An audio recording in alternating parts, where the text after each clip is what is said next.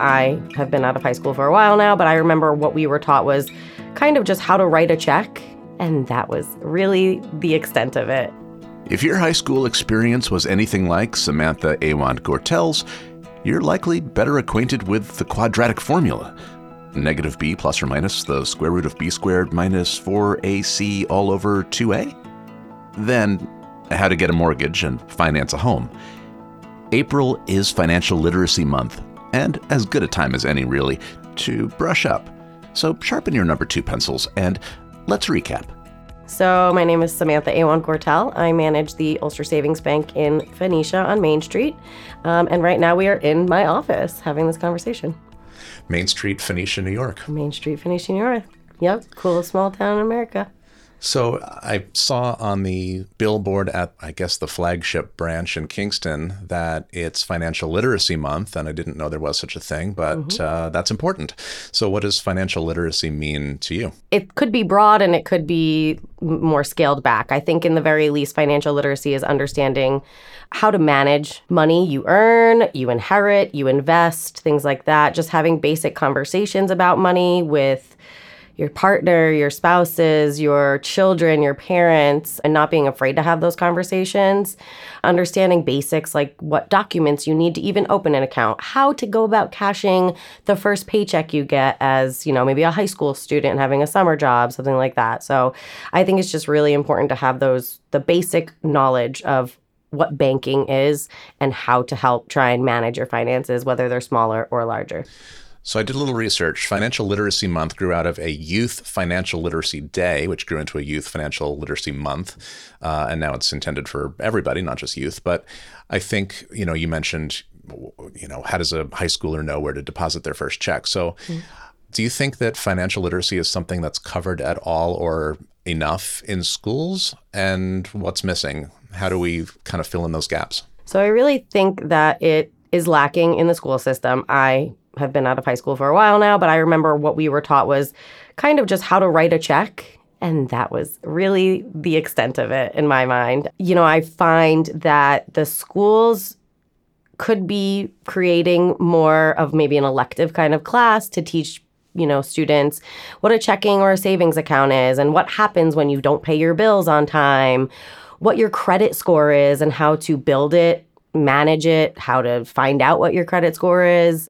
Crash course in paying taxes would be amazing because I feel like it's so complicated and you know there are all these outlets of H&R Block things like that that you could have do your taxes for you but it would be great to have that understanding in a general basic sense of what taxes are and that you have to do them every year and um, so I think that would be something that the high schools in my opinion should be teaching at a basic level.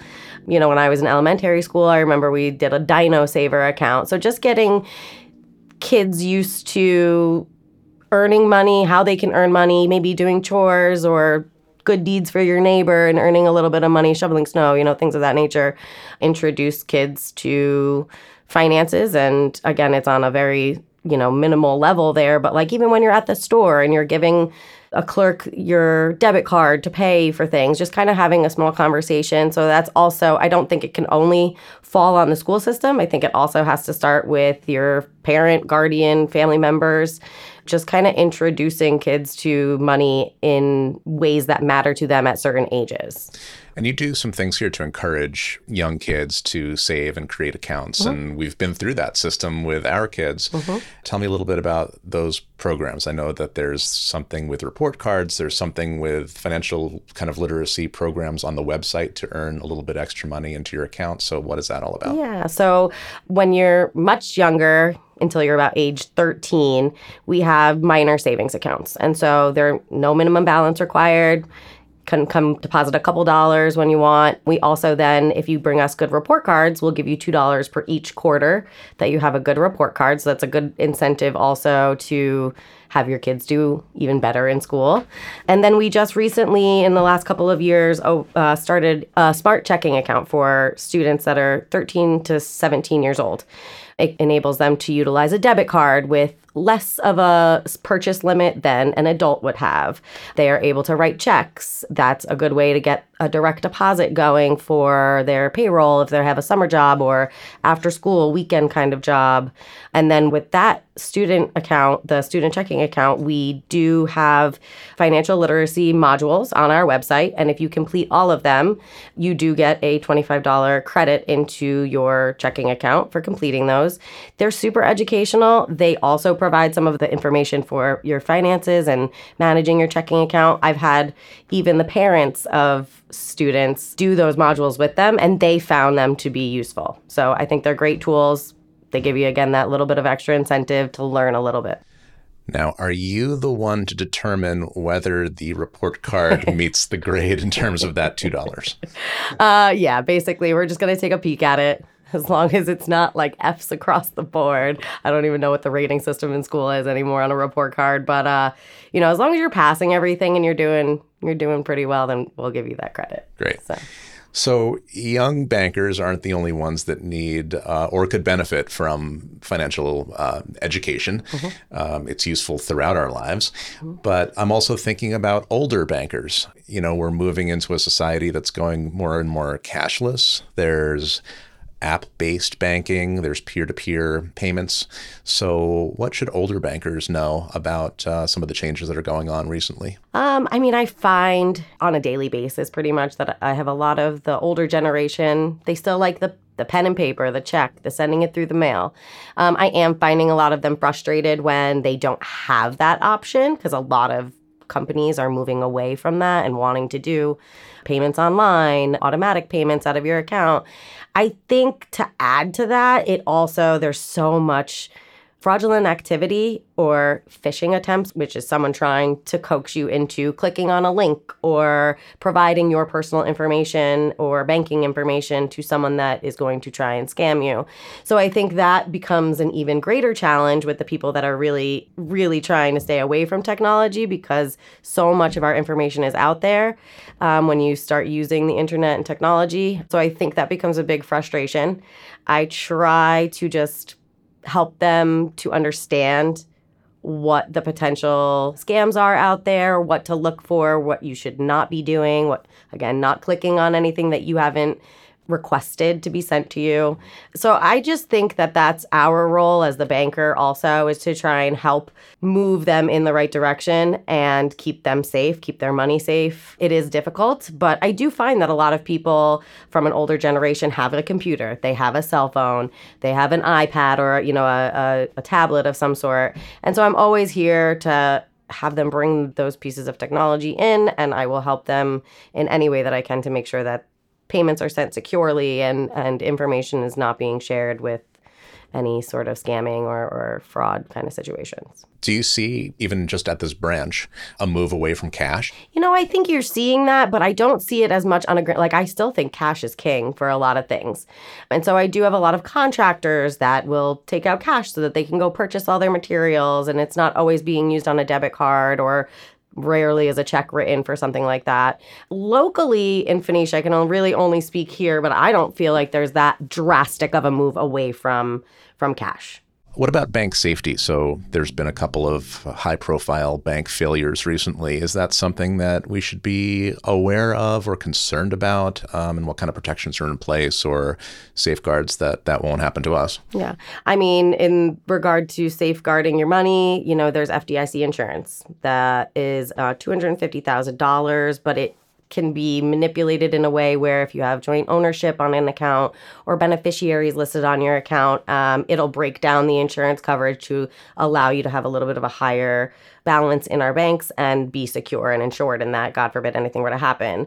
We're a very stable financial institution. I think banking locally makes a big difference. I think going with smaller community and regional kind of banking is a great way to again have that personal interaction with the people that are in the branch that you frequent often.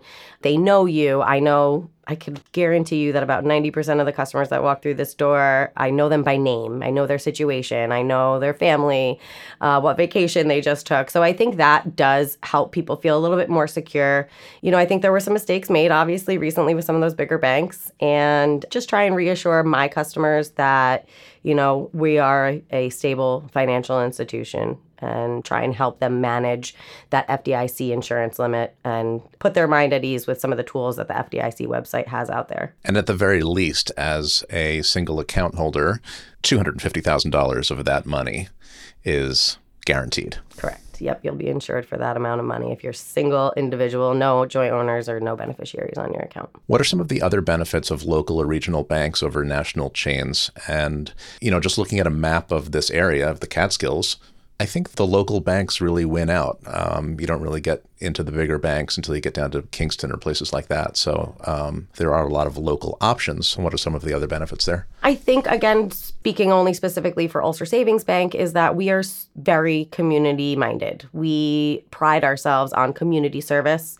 and community giving as far as donations. We really want to see all of our local businesses thrive. We want to see all of our local residents thrive. We want to see them do the best that they can with whatever tools we can provide to them to help move them to the next levels if they have goals in mind. You know, we have a lot of other business partners that we work with Ulster Insurance Services, Tax and Financial Services, commercial and residential lending options. And I think just the personal experience you gain from banking with a local institution is great.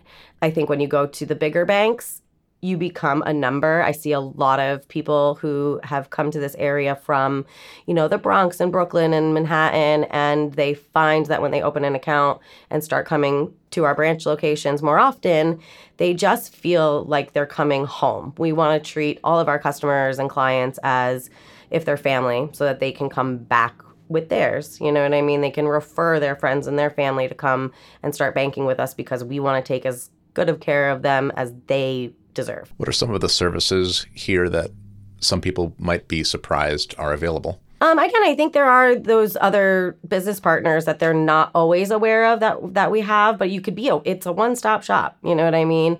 You want to invest, I have someone you can talk to. You need some insurance quoting we have, you know, plenty of people in our main office and other branch locations that can take your information and try and find you a great deal on insurance. Need your taxes done? We got you. If you need a, a vehicle loan for uh, your business, we've got you on that too. You need a mortgage, you need a home equity line of credit, things like that. So I just think it's really great to be able to, again, that one stop shop is beneficial, I think, for our community. What are some of the financial mistakes or oversights that you see people making most often? I think a lot of the time it's going back to having those conversations about money. It's sometimes difficult to have a conversation about money, and either you have a little or you have a lot. I think they're difficult in a lot of different ways.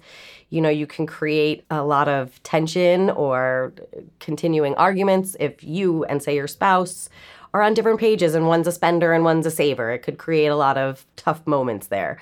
But I think if you have those conversations, and you're honest and you can come to an agreement on what works best for uh, the family as a whole, I think that's great. I think the other thing is, and it's probably heightened these days because of social media, but like the keeping up with the Joneses kind of thing is a lot of people want to do that, but it's living outside of their means and it's just digging them into a hole that may not be easy to get out of. So I think being really realistic on budgeting and financing. That's really important. Making sure you read all of the fine print and ask questions pertaining to anything, whether it's opening a checking or savings account or going and having a conversation about investments. I think it's just really important to make sure that you have a solid understanding of what you're signing up for before you sign on the dotted line. What types of accounts or banking practices would you consider essential for most people? Definitely from a personal side, at the very minimum, a checking account is really important. I do suggest that if you're doing a lot of like gaming online or a lot of purchasing online, you maybe want to open a secondary checking account to make sure that the bulk of your money God forbid there is some sort of scam or something you get into online or someone gathers your information fraudulently, that they're not taking all of your funds. Also, I think a savings account is an exceptional idea. There's emergencies that come up through uh, you know, everyone's lives that are unexpected. Even things setting up for, you know, it's a little bit morbid, but when you pass away, having something set up so that your family isn't stressed or your loved ones aren't stressed, you know, trying to mourn whatever the situation is, and then also having financial stress added. So I think those are really basic necessities that everyone should have. Is there a limit to how many accounts you can have, or are there buckets that you can put your money into within a single account? What's the best way to kind of diversify different areas of spending? Um, you can have as many accounts as you want. There is no limit, um, and so a lot of people have that misconception. I've, I've heard that quite often. You know, can I open another checking account? Absolutely when I go to like the business side of things, we have a lot of small businesses, but we also have some bigger businesses. And a lot of them use separate accounts for things like payroll, for their taxes, to put money aside for each year when their taxes come through, and then a main operating account. So I think it's great to set goals for either you personally or for your business and create separate accounts for each of those. You know, you want to make sure you're saving for a vacation. Okay, well, maybe if that's not coming for a year, you open a CD, gives you a little interest that you're earning, put a chunk of money in there, or you can open a money market account and that's actually liquid fund. So you're able to deposit and withdraw from that as you'd like, but it also is probably giving you a little bit more of interest than a savings or a, or a traditional checking account would be giving you. So. While Sam grabs that call, we'll take a quick break. And when we come back, we'll hear about one particular challenge for Catskill area residents, plus a top 10 list for personal finance. Stay with us. This episode of CatsCast is sponsored by the Central Catskills Chamber of Commerce, providing services to businesses, community organizations, and local governments in the Central Catskills region. Follow the Central Catskills Chamber of Commerce on Facebook and sign up for a weekly email of local events at centralcatskills.org. Catscast is also supported by Briars and Brambles Books, where you can locally purchase a personal finance book, like one of my all time favorites, Get a Financial Life. Located in Windham, New York, right next to the pharmacy, just steps away from the Windham Path, Briars and Brambles Books is the go to independent book and gift store in the Catskills. Open daily. For more information, visit briarsandbramblesbooks.com or call 518 750 8599. Thanks also to the Mountain Eagle, where a weekly subscription won't break the bank. The newspaper covers Delaware, Greene, and Schoharie counties, including brands for local regions like the Windham Weekly, Schoharie News, and Catskills Chronicle. For more information, call 518 763 6854 or email mountaineaglenews at gmail.com. We are back with Samantha Awand Gortel, branch manager of the Phoenicia branch of Ulster Savings Bank. Are there any unique financial challenges or opportunities for Catskill folk? Um, so I think that one of the greater challenges I'm seeing lately when we talk about that move to uh, more technology for using, you know, for paying bills and other finances is that we don't have cell phone service. so I find myself on a daily basis being asked to get a text message or a phone call with a code to because it's added security as a multi-factor authentication to get into different you know websites or different programs that i use. And so i do find that that's a frustration. I help people all the time with their online banking and i think having a lack of cell phone service makes it difficult for people to kind of move in that direction easily. As far as other financial challenges i think we're just in a general like crazy time in the economy you know, we just came out of a pandemic and then we get struck with like a, a, you know, inflation. And so I think a lot of folks are stressed financially, but just trying to be there to understand and listen to people's situations and giving any sort of option or assistance that I possibly can on how to maybe manage things a little bit better. So I don't know that that's particularly for Catskill folk. I think that's kind of for everybody these days, but it's not easy. It's definitely challenging. That's a great point about the cell phones. Cool. I can't tell you how many times I've gotten a authentication code that I've had to jump in the car, drive to Boiceville to get the code, and then race back and try to enter it before that expiration. Right. So uh, that is yeah. definitely a challenge. Absolutely. And now it's time for top 10 rules for personal finance.